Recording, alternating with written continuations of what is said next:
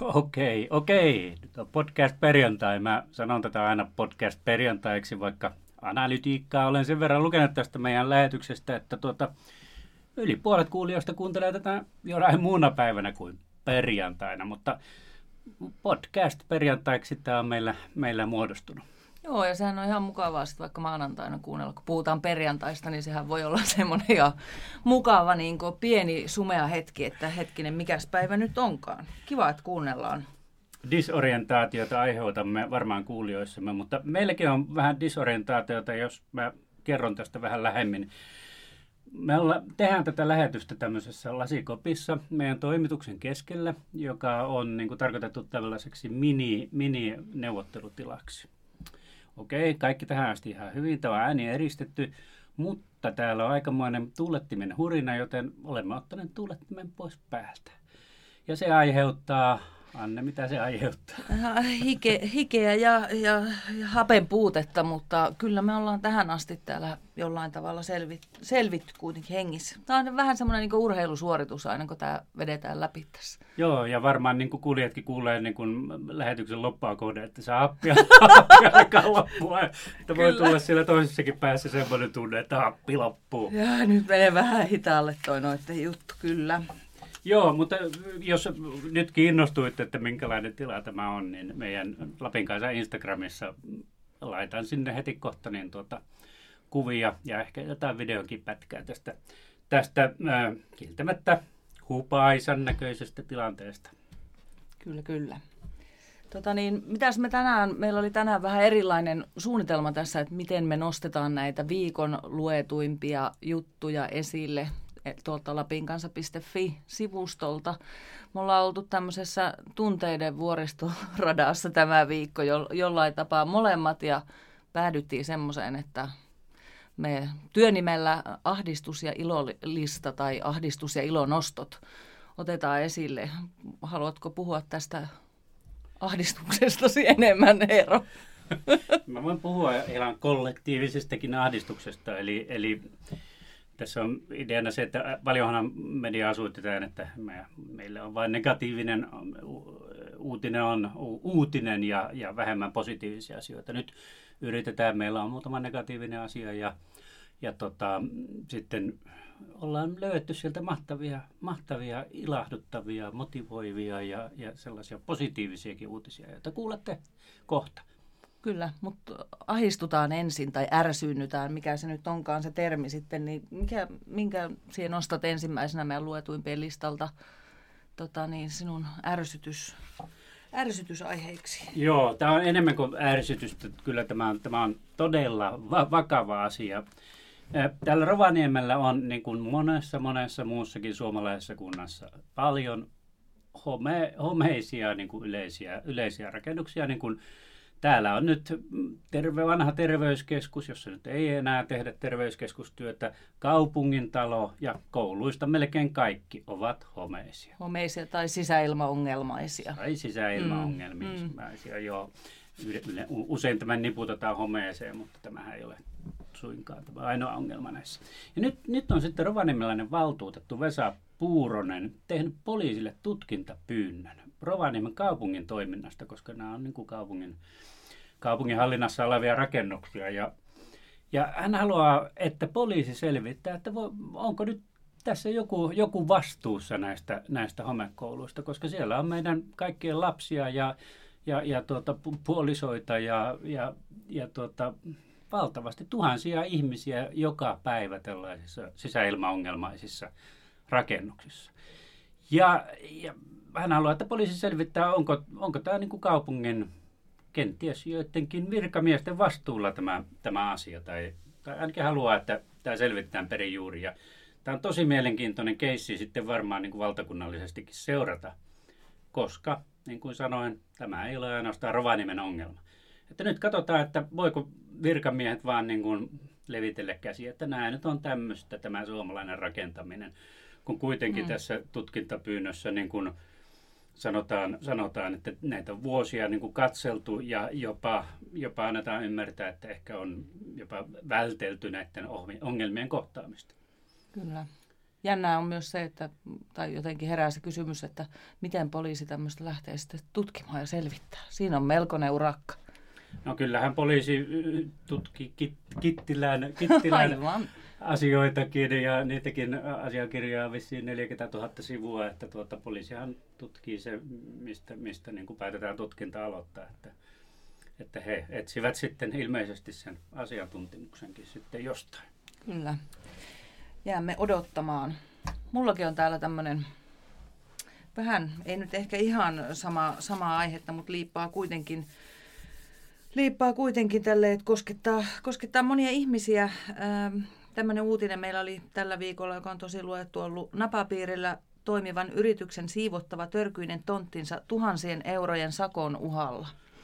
Eli tuolla napapiirillä siellä joulupukin Pajakylän takana on tämmöinen teollisuusalue, keskittymä, jonkunlainen, en tiedä onko se edes virallinen, mutta siellä on siis tota niin, jonkun yrityksen tontilla sitten kaikenlaista törkyä, öljyä, öljyvuotoa ja kaikenlaista metalliromua ja muuta. Ja kaupunki on siitä yrittänyt sitten tälle yrittäjälle tota, suullisesti ensin kehottaa pari vuotta sitten, että jos voisitte nyt siivota nämä pois. Sitten kirjallisesti siivotkaa törkynne, ei ole mitään tapahtunut.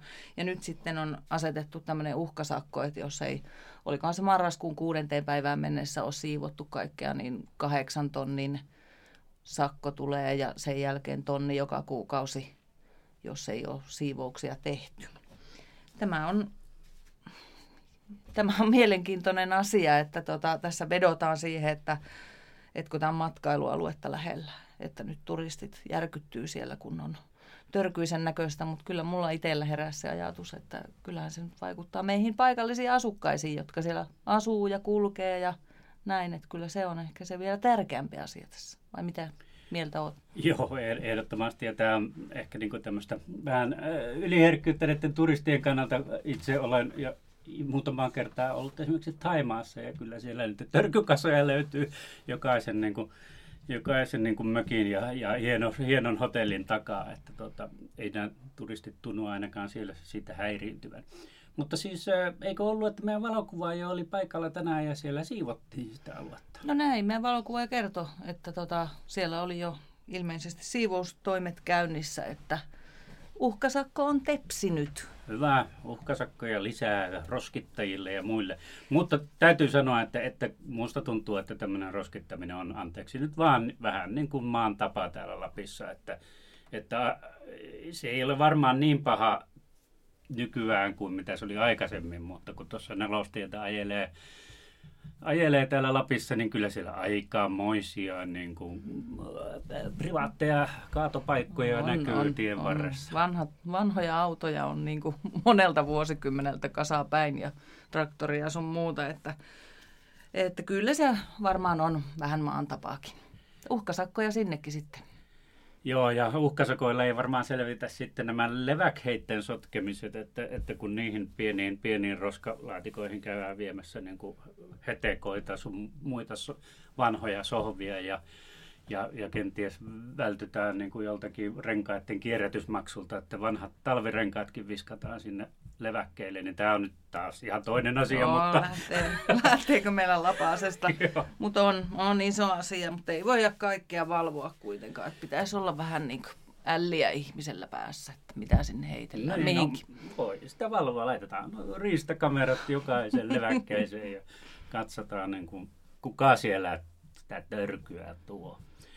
Mutta okei, pitäisikö mä rauhoittua vähän? Joo, uhuh, joo kyllä. Tämä lähtee, lähtee laukalle. Mennään vähän iloisempiin asioihin. Vai mennäänkö? Mennään. Olisiko, olisiko mulla nyt tämmöinen ilonaihe? Tämä on, nyt mennään ihan hen, he, henkilökohtaisiinkin asioihin, koska tota, eilen toi meidän kulttuuritoimittaja Seija Lappalainen teki jutun, että Rovaniemeleinen ohjaaja Jussi Hiltunen tulee ohjaamaan televisiosarjasta Sorjonen kolme osaa. Yes. Ja onhan näitä Rovaniemeläis lähtöisiä ohjaajia ja ties ketään niin kuin, äh, tehnyt vaikka mitään, mutta tuota, Jussihan on siitä erikoinen tapaus, että hän myös asuu täällä Rovaniemellä, vaikka on tehnyt jo esikoiselokuvansa ja monta lyhyt elokuvaa ja on jo ihan ammattimainen ohjaaja, niin hän, hän äh, täältä Rovaniemeltä päin tekee näitä juttuja. Ja jotka eivät tunne tätä Sorjonen-sarjaa, niin sehän on tämmöinen Nordic Noir-sarja, joka mm. sijoittuu tuonne Itä-Suomeen ja siinä pääosissa on Ville Virtanen. Ja mikä tekee tästä niin kuin erityisen kutkuttavan sarjan niin kuin nuoren Jussi Hiltusen ohjattavaksi on, että se on myös Netflix-levityksessä, ihan kansainvälisessä Ai. levityksessä. Ja Hollywood-tähti Bill Pullman ää, amerikkalaisessa haastattelussaan ihan muutama päivä sitten tuota, häneltä kysyttiin, että onko hän löytänyt mitään niin kuin, jännittäviä uusia katsottavia, niin hän nosti Sorjonen sarjan sieltä. Että tällainen kummallinen suomalainen sarja, jos, jota, jota tuota, yhtään näyttelijöitä en tiedä, mutta että olipa hienon näköistä wow. jälkeä. Ja tätä jälkeä Jussi Hiltunen tulee tekemään. No niin, Jussilla voi olla siinä muuten pieni väylä sitten sinne vähän Hollywoodin suuntaan. Kyllä, ja isokin väylä. Ja tästä Jussista tosiaan, kun sanoin, että, että tässä on mulla henkilökohtaisiakin muistoja. Mä oon ää, Jussin uraa seurannut hyvinkin läheltä tai ollut jopa sinne mukana. Että olin, olin Jussin, olikohan se toinen vai kolmas niin kuin tämmöinen tämmöinen tota elokuva, mitä hän teki niin kuin ihan, ihan itse omasta harrastuneisuudestaan. Ää, ja näyttelin siinä poliisia. Ja, ja se oli tosi mahtava kokemus. Jussi oli nuoresta iästä ja huolimatta taisi olla jotain 18 tai 19, niin ne, ne kuvausjärjestelyt oli täysin ammattimaista tasoa ja ne etin, etenivät hienosti. Ja, ja tota, tämä poliisin rooli ei nyt pilannut sitä elokuvaa mitenkään, mitenkään mm. vaikka nyt ihan kestä katsoa sitä omaa näyttelijätyötäni siinä. Ja, ja Jussi kirjoitti nämä, nämä käsikirjoitukset itse ja ohjasi itse ja sitten oli erässä toisessakin elokuvassa hänen mukanaan ja tämä kehitys niin kuin parissa vuodessa oli, oli aivan valtavaa. Ja, ja Jussi oli myös, mä olen opettajana ollut tuolla Rovalan medialinjalla aikoinaan, niin Jussi oli mun oppilaana vuoden. Okay. Ja, ja pystyy, pystyy seuraamaan sitäkin kautta. En tiedä, oliko, oliko mulla mitään opetettavaa hänelle, koska hän oli niin am, tulevalle ammatilleen niin omistautunut. Ja, ja oli ihan varma jo silloin, että mm. hänestä tulee elokuvaohjaaja. Ja mikä niin kuin on aikamoinen niin kuin haave, koska elokuvaohjaajia on Suomessa kuitenkin aika vähän. Kyllä näin on. Ja rovaniemeläisiä elokuvia, elokuvaohjaajia vielä vähemmän, mutta on niitäkin muutama. Mutta niin vaan Jussista tuli ja, ja onnittelut vain Jussi Hiltuselle ja nyt täytyy kyllä seurata sitä sorjosta. sorjosta. No koska se tulee, siis koska sitä voi katsoa, onko sulla mitään käsitystä? Mulla ei ole mitään käsitystä kyllä nyt, ei hmm. ensimmäistäkään käsitystä. Täytyy seurata seurata, milloin sitä, se tulee sitten eetteristä ulos. Jep. Joo. Sitten mennäänkin käsivarren Lappiin. Sinne ollaan rakentamassa ikluja. Se on minun ikluja. mielestä iloinen asia. Ja, ja originaali on... idea kyllä tämä ikluja. No tosi originaali. Siis ei niitä vielä liikaa ole, vaikka jotkut sanoo, että nyt kyllä eikö mitään muuta keksitä, kun ikluja rakennetaan. No totta kai kannattaa rakentaa niin kauan, kun niille on kysyntää. Mutta tämä juttu, mikä meillä oli, tota, niin olikohan se eilen, eilen meidän verkossa. Mia Aitalaakso-nimisestä naisesta kertoo tämä juttu, kun hän on se yrittäjä, joka on sinne niitä ikluja laittamassa. Mutta tämä ei ole tämmöinen perinteinen juttu, minkä meidän Liisa Kuittinen on kirjoittanut, että tämä olisi vain tämmöinen investointiuutinen, vaan tässä on tarina tästä naisesta, joka on lähtöisin Lahdesta, Etelä-Suomesta. Lyhyt musta tukka, näyttävät aurinkolasit ja mustat niittinilkkurit. Alkaa juttu ja hän seisoo tuolla kuvassa tuolla tunturien keskellä. Se on jo heti semmoinen, että mitä hetkinen, otsikossa iklut ja sitten täällä onkin niin kun alkaa tämmöinen tarinallinen juttu, niin tämä on siis tarina siitä, miten tämä nainen on päätynyt sieltä Lahdesta – Kilpisjärvelle poromiehen vaimoksi ja miten hänestä tuli yrittäjä. Tämä on kiva juttu lukea ja hienosti kirjoitettu myönteistä, että sinne tulee niitä ikluja. Ainoa, mikä mulla jäi nyt tässä vähän ahistaa, on se, että milloin tulee halpisiklut? Että me taviksekin päästäisiin joskus nukkuun semmoisessa, kun ei ole mitään mahista päästä. Ne on niin kalliita. Joo, mutta toisaalta halpis iklussa nukkuminen ei kuule, kuulosta kauhean houkuttelevalta, että, että tulee vilu, vilua ajatellessakin. Mutta tuo tarinamuotoinen uutinen on muuten jännä. Siitä, jos meitä toimittajia ajatellaan, niin sitä ollaan vähän kahta mieltä. Oletko sä sitä mieltä, että uutista voidaan tehdä tarinan muotoa? Ilmeisesti olen, koska Olen, tämä me valitsit. tykkään lukea ja ehkä välillä vähän itsekin sitä harrastan, kun kirjoitan. Aivan, aivan. Kyllä. Joo, kyllähän se on koukuttava tapa, että, että tällaiset investointiuutiset on, ei ole välttämättä niitä lukijaystävällisempiä. Ja tarinan muoto on yksi, yksi tapa kyllä varmaan, varmaan tehdä niitä. Että Kyllä. minäkin hyvin mielelläni näkisin niitä enemmän. Varsinkin urheiluutisissa. No niin, kyllä. Ja tota niin, tämä muuten täytyy vielä tähän heittää, että tämä on tiettävästi Suomen pohjoisimmat lasi-iglut ovat nämä nyt sitten, jotka ovat siellä Kilpisjärvellä, Peerajärven, oliko se Peera, Peerajärven maisemissa, kyllä. Mutta me pysytään Kilpisjärvellä mun toisenkin ilon aiheen suhteen, nimittäin tiistai-aamuna Kilpisjärvellä oli lumimaassa. Ensilumi satoi Kilpisjärvelle kyllä ja mehän se uutisoitiin, mutta on pakko kertoa tämä tausta, miten tämä Joo. koko juttu, Joo. niin kun, kun miten tämä ensilumitieto saatiin. Nimittäin tota, maanantaina tehtiin juttu verkkoon, että ensi yönä on koko Lapissa pakkasta. Meteorologit Forekalta kertoo näin. Tiistai-aamuna ö, soitettiin uudestaan sinne Forekalle, että no oliko näin, oliko koko Lapissa viime yönä pakkasta. Kyllä oli, saatiin lukemia, paljonko Saariselkä taisi olla se kylmin paikka, miinus 5,9. Laitettiin uutinen Facebookiin, että kertokaapa nyt, että minkälaisia pakkaslukemia oli missäkin päin Lappia. Ja kas kas, melkein heti tulee sieltä kommentti sitten meidän lukijalta, että Kilpisjärvellä on äh, jo satanut ensilumi. Täh. Onko sulla kuvaa? Kuva tuli sieltä lukijalta, että kyllä, näin on, todettiin. Sitten äkkiä takaisin Forekalle soittaa, että hetkinen, puoli tuntia sitten soitettiin teille ja kysyttiin, äh, kysyttiin lämpötiloja ja te kerroitte, että, että joo, keskiviikkoiltana, tämä oli siis teistä tiistai-aamuna, Mm. että keskiviikkoiltana voi sitten jo sataa luntakin. No me tuo, tuo, tuohduksissani soitin sinne, että kuulkaa, että kun Kilpisjärvellä on jo lunta.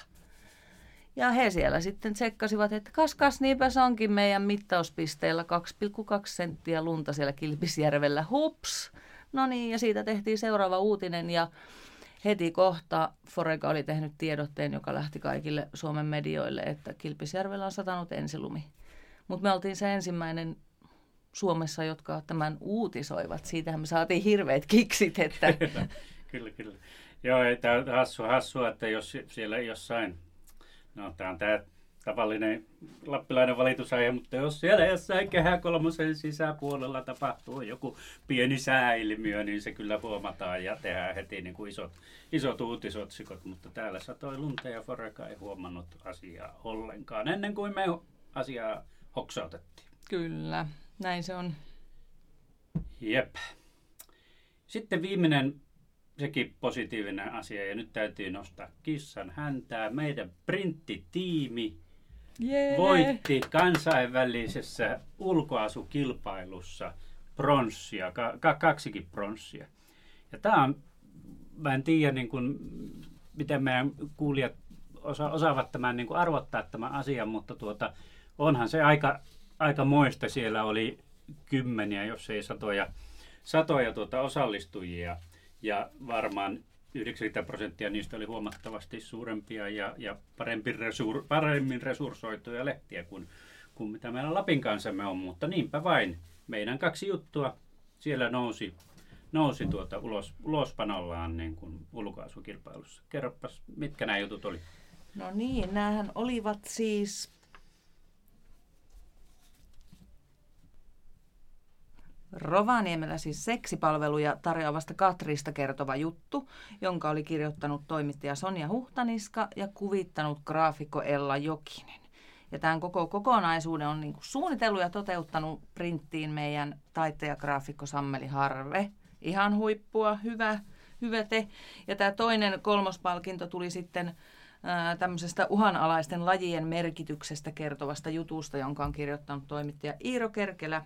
Ja kuvituksesta vastasivat Miila Kankaanranta, graafikko ja valokuvaaja Jussi Leinonen. Ja Sammeli Harve oli myös tämän niin kuin, taiton ja, ja tota niin, printin laittamisen taustalla.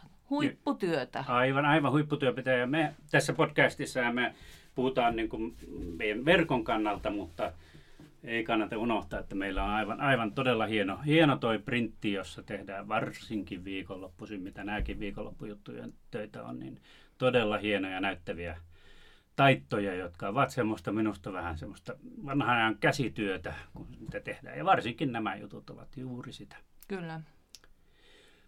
Mutta okei, ää, tässäpä nämä ää, viikon jutut ja seuraavassa osuudessa katsomme sitten vähän eteenpäin. Jees, tämä kakkososioon siirrytään jälleen ja se, siinä me aina katsotaan vähän eteenpäin. Mihin päin me Anne nyt katsomme?